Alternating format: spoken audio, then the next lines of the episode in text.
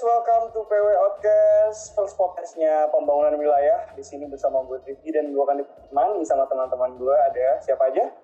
Ada Syifa di sini dan juga ada pembicara kita hari ini, yaitu Kakak. Mau dikenalin apa kenalan nih? Ya, Anda kenalan sendiri lah, mandiri kan? Gimana tuh? Halo. Halo, kenala, kenalin teman semua. Di sini Galang sebagai apa ya di sini? Di sini Galang uh, dari riset dan keilmuan H M G P. Wah, mantap sekali. Masih ya. Mantap. Riset dan keilmuan H M G P. Hmm. Yo, jadi sebenarnya, nah sih ya, sekarang nih kita mau ngobrolin apa sih? Mm-mm, di episode pertama ini kita mau kenalan aja sih, Rif, tentang apa itu geografi. Hmm. Oke, okay, geografi. Geografi, kalau misalkan aku taunya sih geografi pas aku S M A sih, itu pelajarannya anak-anak I P S sih. Aku taunya sebatas itu sih, kalau aku S M A sih. Kalau kamu gimana? Iya, sama menurutku juga itu pelajaran anak-anak I P S kan, tapi ternyata ketika masuk U G M baru tahu kalau geografi itu maksudnya I P A. Aneh juga kan? Makanya coba kalau dari Galang sendiri, gimana tuh antara geografi sebenarnya I P A atau I P S? Waduh, pertanyaannya diawali langsung berat lagi, langsung berat aja ya. Yoi. Jadi memang terkait dengan geografi itu sendiri, Um, secara keilmuan mau dikategorikan secara sosial maupun keilmuan eksakta atau I P A gitu ya, itu tuh perdebatan yang tidak ada habisnya loh. For your information aja sih mungkin teman-teman semua, hal itu yang sebenarnya cukup menguras. Jadi kayak uh, termasuk pimpinan-pimpinan uh, geograf-geograf di Indonesia yang tergabung di I G I ya, eksakta Indonesia, sebenarnya itu terkait itu itu masalah yang tidak akan ada habisnya. Dan ketika kita membicarakan itu terus, eh, akibatnya adalah perkembangan keilmuan kita yang tidak berkembang-berkembang ini.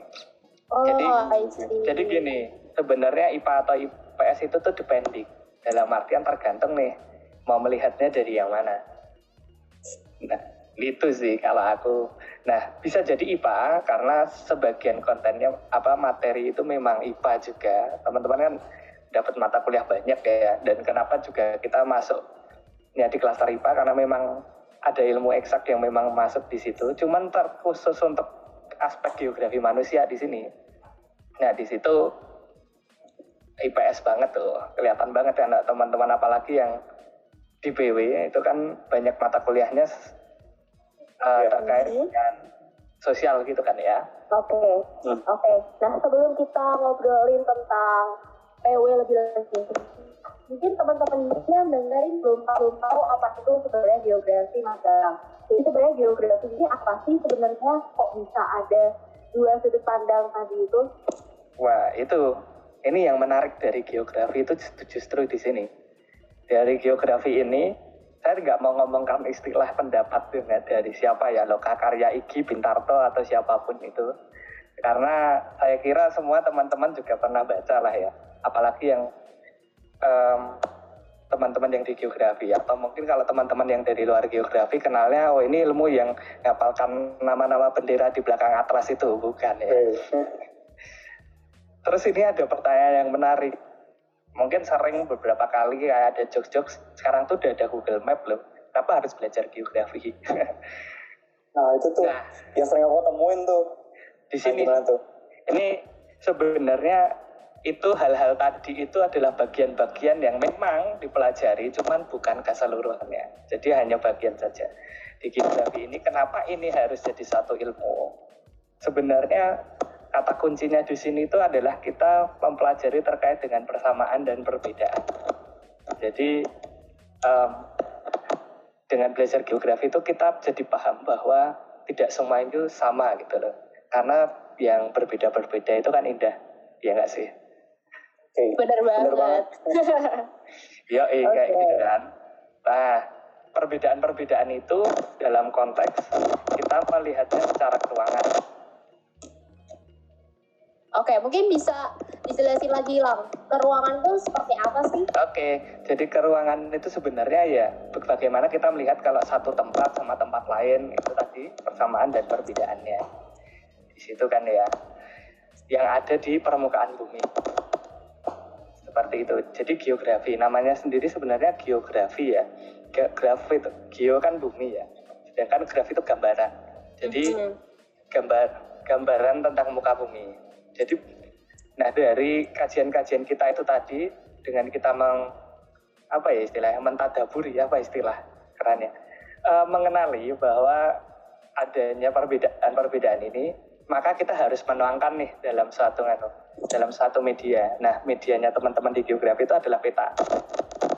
Dibakat melukis, ketika teman-teman sudah tahu warna, tahu cara dan lain sebagainya, akan dituangkan dalam satu kanvas yang indah namanya peta.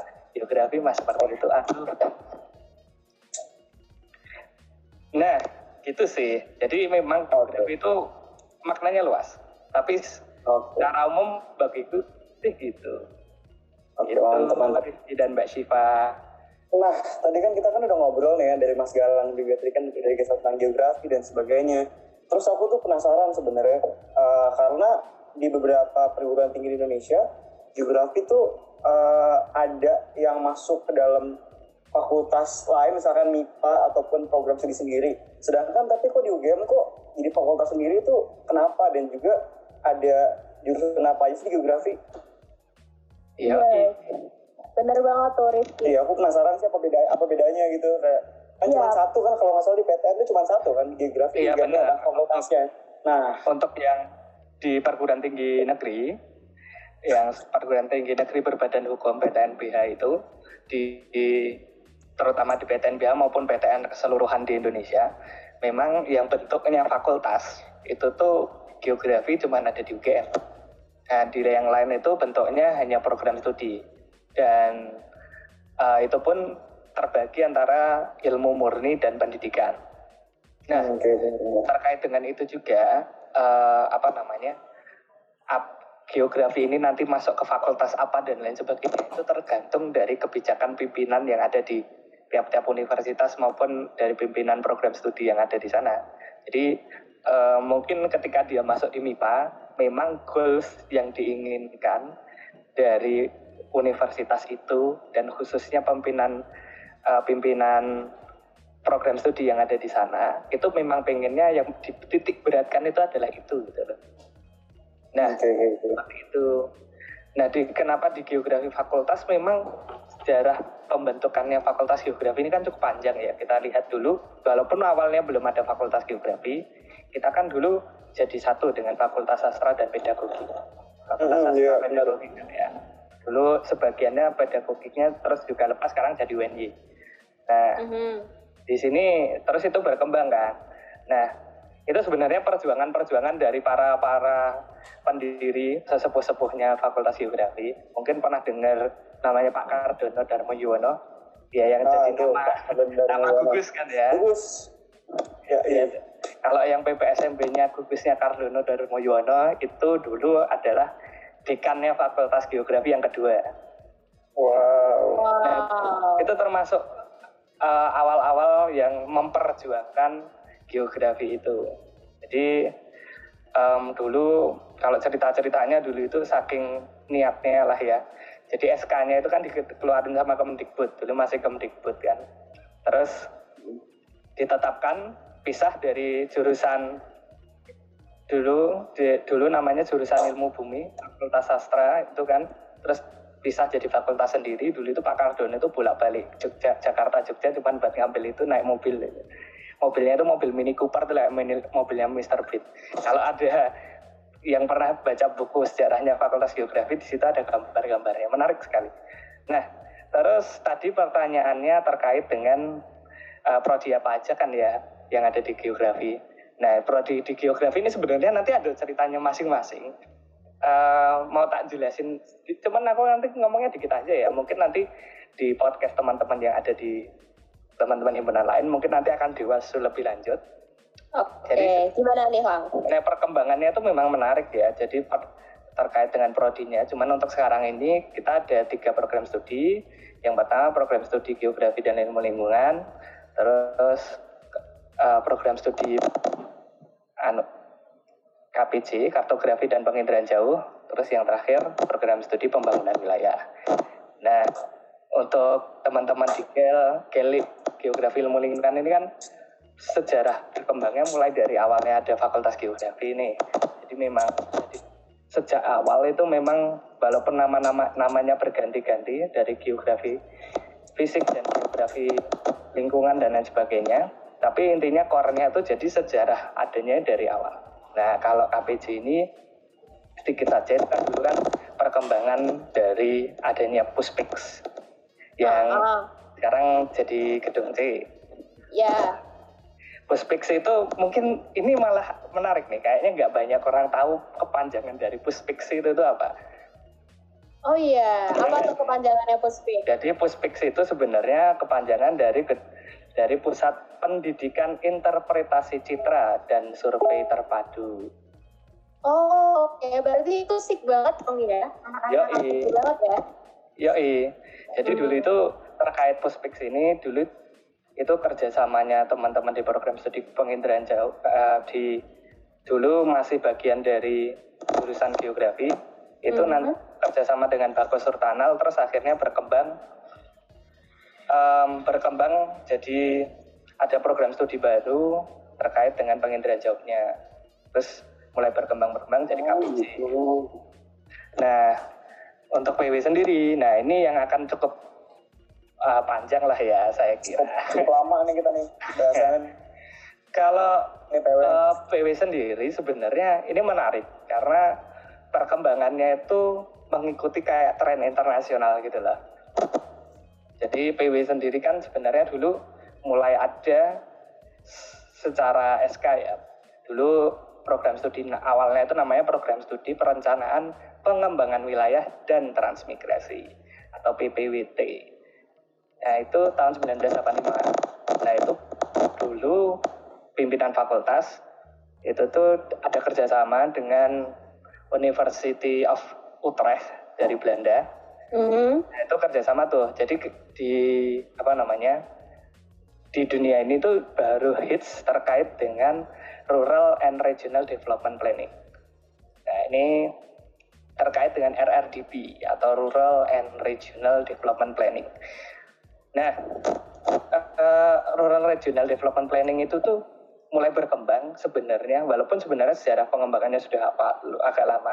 Cuman itu mulai berkembang pasca Perang Dunia Kedua, terus uh, latar belakang di situ dekolonisasi sudah mulai era-era, itu kan dulu era-era dekolonisasi ya, dulu ada yang negara yang dia masih dijajah negara barat, misalnya kayak jajahannya Inggris mulai banyak yang merdeka.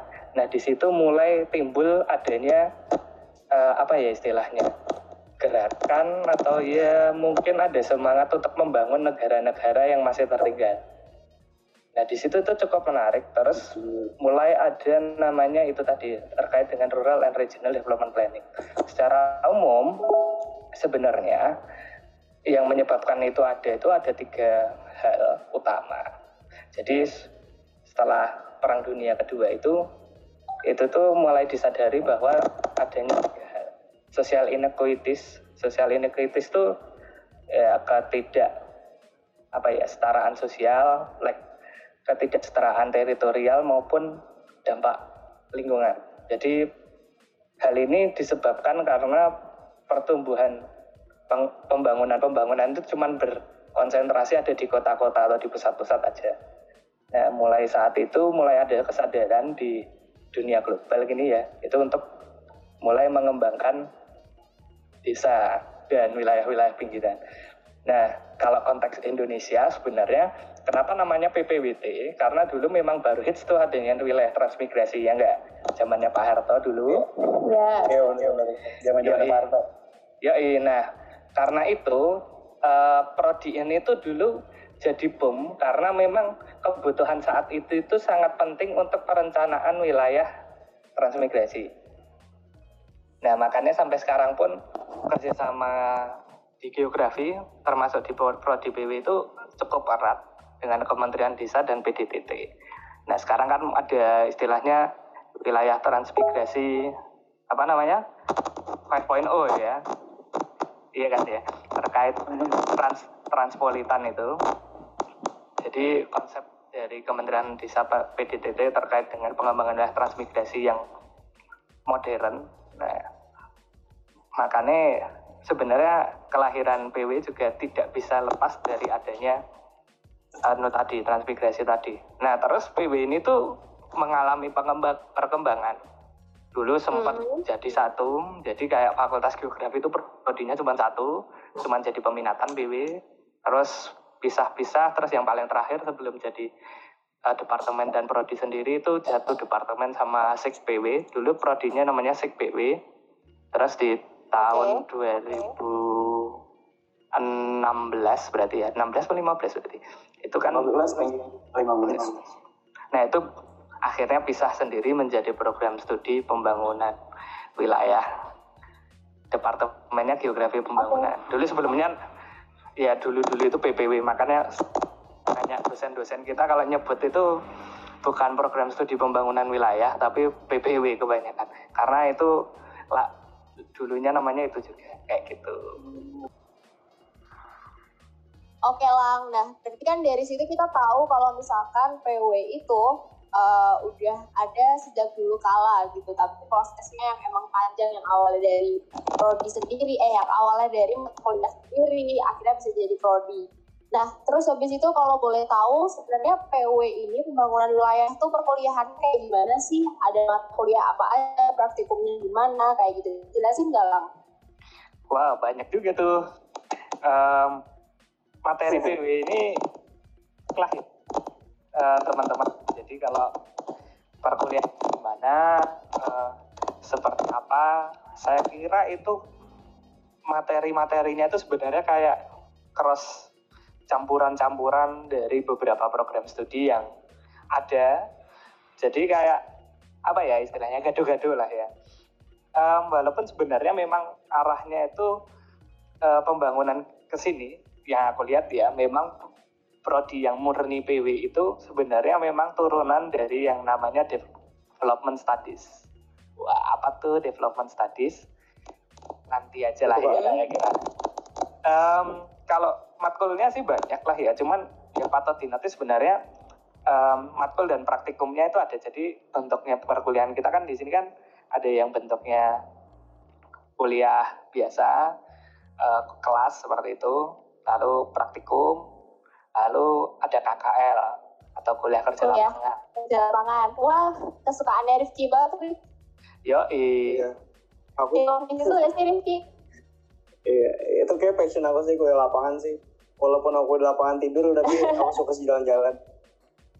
Nah itu. Wah, gila. Asik kan ya, kita bisa jalan-jalan. Jarak-jarak. Oh gitu, nah terus tadi kan udah diomongin tuh ya. Nah, kan kita kan berhubung sama-sama anak P W nih kita nih. Jadi teman-teman yang gak tahu, kita nih satu jurusan guys. Kita jurusan pembangunan wilayah yang kita udah omong ngomongin dari tadi nih, kita tuh anak-anak guys. Nah, aku pengen tahu sih dari teman-teman semua, uh, dari Syifa sama Galang ya. Aku pengen tahu dong, kalian tuh okay. matkul favoritnya tuh apa sih selama kalian di P W?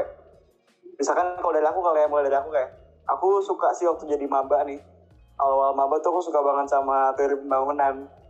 Kayak seru aja bahasan-bahasannya, ngomongin apa namanya, uh, Rosto segala macam, terus juga aku juga dapat, aku baca bukunya apa namanya Adam Smith segala macam, itu keren sih. Maksudnya P W bener-bener seterbuka itu dan seluas itu, aku tuh aku kagum di situ sih paling. Kalau kalian gimana? Yoi, Syifa deh mungkin nih. Aku ya. Yoi. Kayaknya apa Lang? Kayaknya dia punya passion banyak gitu loh. Waduh, enggak juga sih. Aku suka ini nih bukunya, buku-bukunya Prof Bay itu suka baca, terutama uh, mata kuliahnya Prof Bay juga nih, namanya Geografi Regional Indonesia. Ini juga yang praktikumnya uh, paling menantang kali ya teman-teman. Wah, benar-benar menantang. Menantang. Menantang banget ya. Bikin sabar gitu ya. Bikin sabar. bikin uang juga hilang habis. Nah. Tapi paling iya, mewarnain. Tapi benar-benar. Cuman mulai dari situ tuh kebanyakan sih teman-teman itu terus merasa, oh Indonesia itu besar juga ya ternyata. Itu ya, uang yang aku rasain lah, Rif. Kita aku uh, ikutin mata kuliah G R I sama ikutin praktikumnya gitu. Nah, gitu kalau, kalau, kalau dari aku, kalau Galang gimana? Sama sih. Aku sebenarnya kalau mata kuliah favorit memang paling seneng ya kuliah lapangan sih. Jujur ini gak bohong. Karena ya namanya juga orang lapangan dah. Orang lapangan karena karena baru ngerasain K K L satu ya mungkin sampai saat ini ya K K L satu ya enggak sih?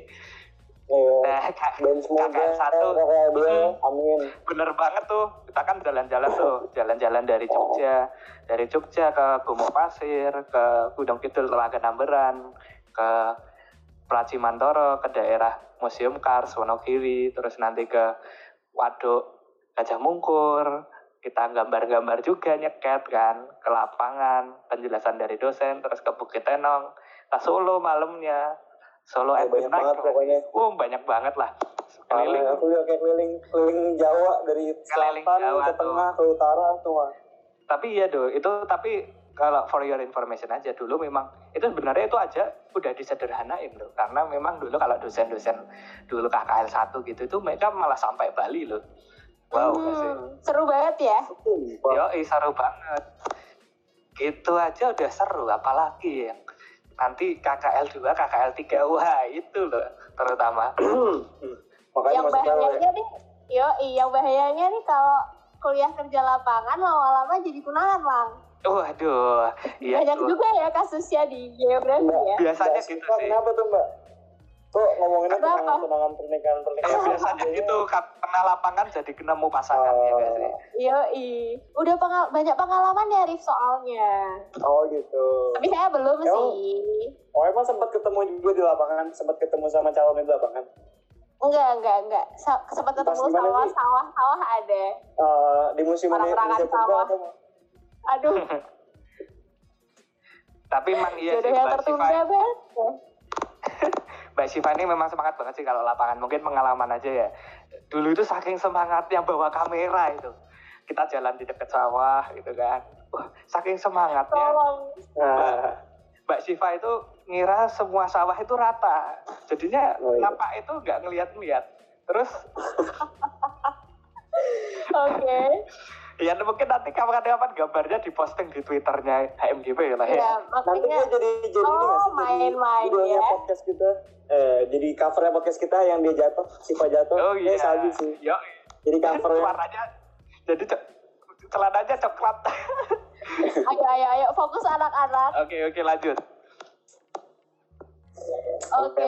Okay. Tadi yang pengalaman dari K K L itu, oh, iya. Terus makanya kenapa banyak fenomena-fenomena juga di geografi kan, Mas? Waduh, apa tuh, Kak? Yang itu fenomena loh. Fenomena apaan? Fenomena apaan sih? Sik, sik, sik. Oh, itu istilah, Kak. Yang kita kan. Sistem ya. Informasi geografis. Bukan. Apa sih itu? Sik apa sih? Jelasin, Lang. Kok aku nggak tahu? Sik itu kalau... Sik itu istilah atau urban dictionary-nya geografi itu tuh... Sik itu suami istri geografi. Suami istri. Oh, Rifqi nih calon sik nih. Sa- suami istri geografi sampai mati geografi. Wah. Wow. Aduh, aduh, aduh, aduh, aduh. Baper banget. Baper banget nggak sih? Iya. Yo, itu banyak banget nggak sih sebenarnya yang gitu. Dulu malah ada mitos loh katanya. Kalau mau jadi kalau mau jadi dekan geografi istrinya harus geografi. Tapi emang, cuma emang nggak tahu. Gitu. Mm-hmm. Emang dekan-dekan geografi dekan, yang udah-udah kita istrinya geografi. Iya, istrinya geografi emang. Oh, dengar-dengar. Iya. Dengar-dengar. Mohon diklarifikasi ya nanti kalau ini diposting ada yang salah, enggak apa-apa. Langsung kita cross check ya, kita cross check ya ke akademik langsung. Yo, ya sini ya. Corona-corona jangan ditutup ke sana ya. Cross check. Bener banget nih. Nah, iya sih, tapi sik itu tuh banyak. Uh, buktinya memang dilihatnya ya dari dosen-dosen enggak sih? Banyak juga kan. eh, iya. Dosen-dosen. Jangankan dosen-dosen, teman kita sekarang aja ada lah. Iya, iya. Wah, teman kita. kita. Siapa tuh teman kita? kita? Ini loh, yang satu ini loh. Siapa? Aku nggak tahu ya. Gak mau ngaku lah orangnya. Hmm. Hmm. Yang di B E M, yang B E M itu ya. Yang mana tuh? Oh iya, iya tahu. Siapa sih tuh? Enggak hmm. tahu deh aku, Ding. Inisialnya R enggak sih? Oke. Okay. Iya, Ersa enggak sih? Ruh. Oh, Ruh. Itu. Sama siapa ya? Astaga, maaf. Sama R juga enggak sih? Oh iya, enggak oh, sih R. Eh, oh, gitu. Kita ngomongin ini ya, kita kayak ganti ganti topik enggak sih harusnya? Ya, oh masih. Iya. Oke, okay, tadi aku ingat nih, tadi kan kamu sempat nyinggung tentang development studies lang. Iya, benar banget sih. Ya, gimana sih? Nah, bisa ya, jelasin nggak? P W itu kan masuk ke dalam development studies. Nah, apa perbeda perbedaannya antara P W sama development studies yang lain? Kebetulan aku dapat info, uh, katanya menurut sumber Q S World University Ranking by Subject dua ribu dua puluh, uh, U G M ini masuk seratus universitas terbaik di dunia di bidang development studies peringkat tujuh puluh dua dan peringkat satu di Indonesia buat development studies law and sociology. Nah itu gimana tuh Lang? Tadi katanya kan P W kan ada hubungan sama development studies nih Lang. Nah itu gimana Lang? Iya, iya benar banget. Wah, ya itu memang sih uh, sebenarnya ini patut dibanggakan juga karena memang Q S ini salah satu yang prestisius untuk pemeringkatan ya, dalam artian juga bukan pemeringkatan yang abal-abal gitu loh. Nah, dilihat di sini memang peringkatnya kita itu termasuk paling tinggi uh, karena memang di bawah seratus kan, dibandingkan beberapa yang lain kan di peringkat seratus satu, seratus lima puluh besar. Ini secara spesifik di bawah seratus tuh nomor kalau nggak salah tujuh puluh dua ya nggak sih? Atau tujuh puluh delapan? Ya benar, tujuh puluh dua. Ya tujuh puluh dua ya kan.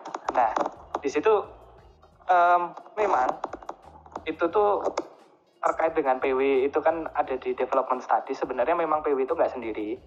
Uh, apa aja program studinya, um, itu memang secara resmi U G M itu belum pernah mengeluarkan apa namanya yang mereka maksud development studies itu itu program studi apa saja.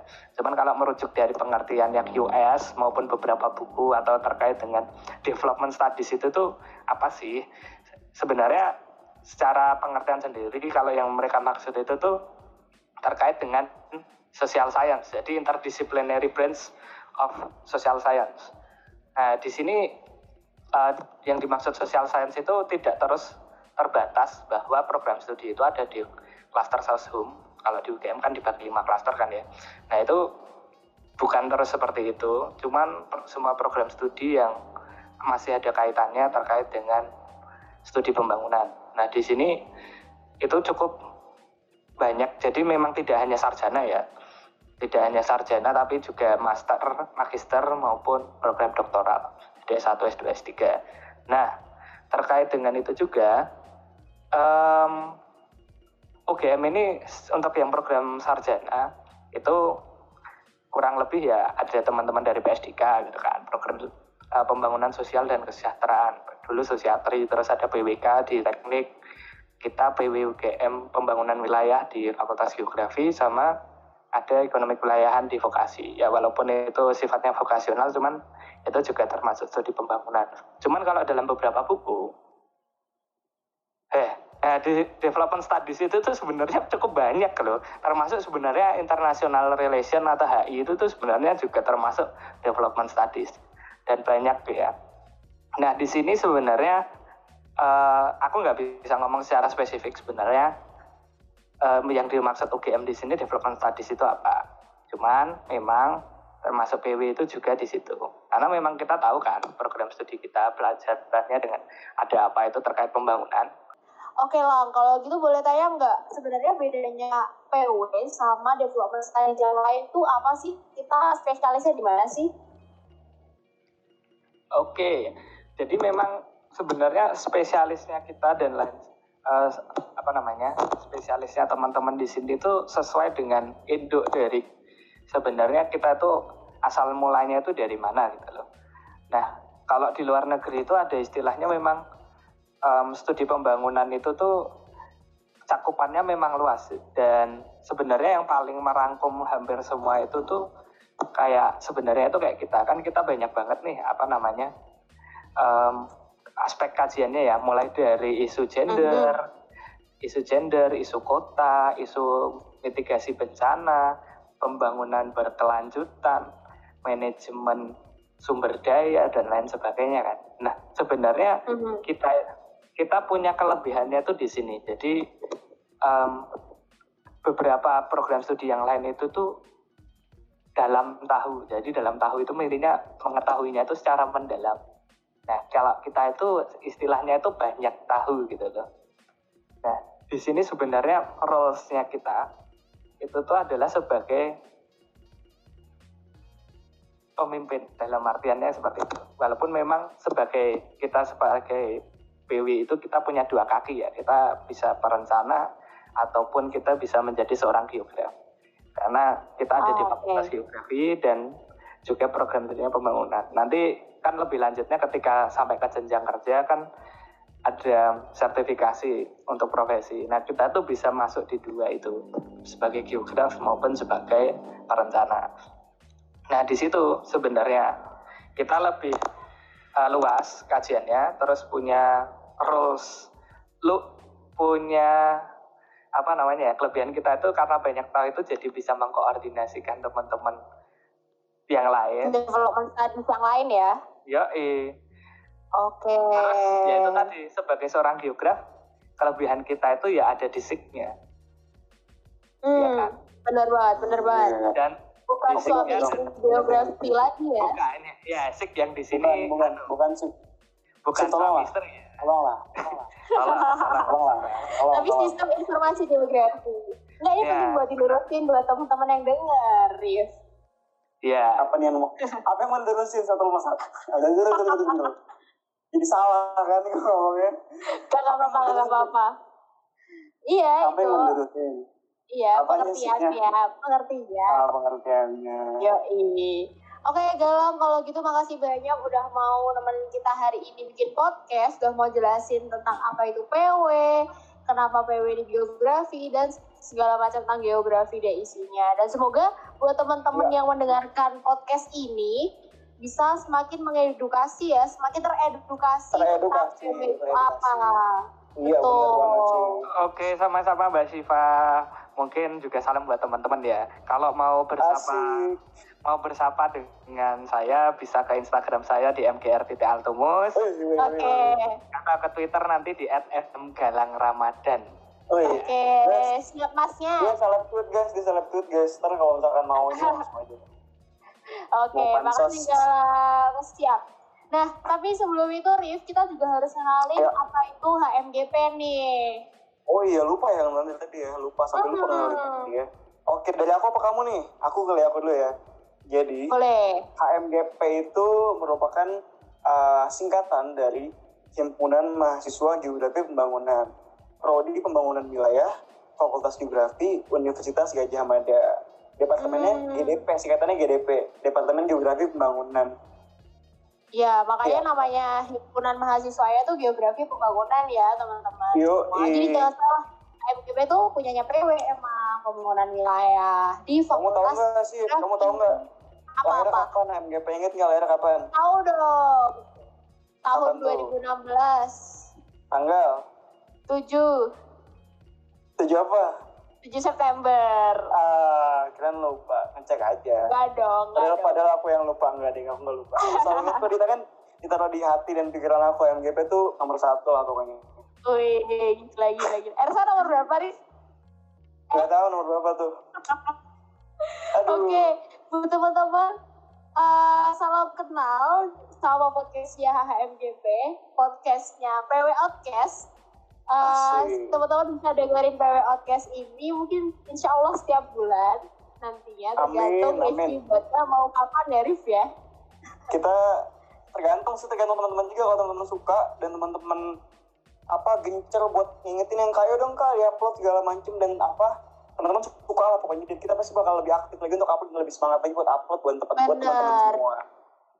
Nah, teman-teman bisa banget untuk ngedengerin podcast ini dimanapun, di rumah, di kosan, dan dimanapun itu, by Spotify, uh, Twitter, dan juga Instagram. Jadi banyak banget platform untuk teman-teman mendengarkan. Tapi mostly kita bakal di Spotify untuk yang uh, full version. Full versionnya tuh bakal ada di Spotify. Jadi tunggu aja, stay tune aja. Nah, Sif, berdua kalau misalkan teman-teman mau ngasih saran segala macam itu bisa banget nggak sih? Bisa lah ya, kemana tuh Sif kalau bisa? Bisa banget, bisa banget.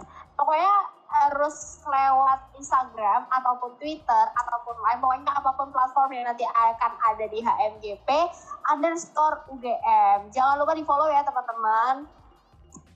Nah itu bisa karena banget. Karena kalau nggak follow, nggak friend. Iya benar banget nggak friend. Nah, oh, teman-teman bisa banget masukin surat cinta, cerita serem, segala macem. Jadi kayak teman-teman kalau misalkan mau ngorin uh, ide teman-teman atau konten-konten yang teman-teman pengen atau request untuk podcast kita tuh bisa banget. Kita sangat-sangat terbuka dan open buat teman-teman semua buat ikutan berkontribusi di podcast kita. Bener gak? Yoi gak? Yoi, bener-bener. Ah, nanti kita bacain ya yang paling menarik. Bener banget. Oke? Okay? Oke, mungkin itu dulu. Oke, kalau gitu dari Syifa dan Rifqi, mohon maaf apabila ada salah-salah kata dan terima kasih buat yang sudah mendengarkan hingga saat ini. Sampai okay. jumpa. Dah. Thank you. Oke. Okay. See you on the next episode. Bye. Bye bye.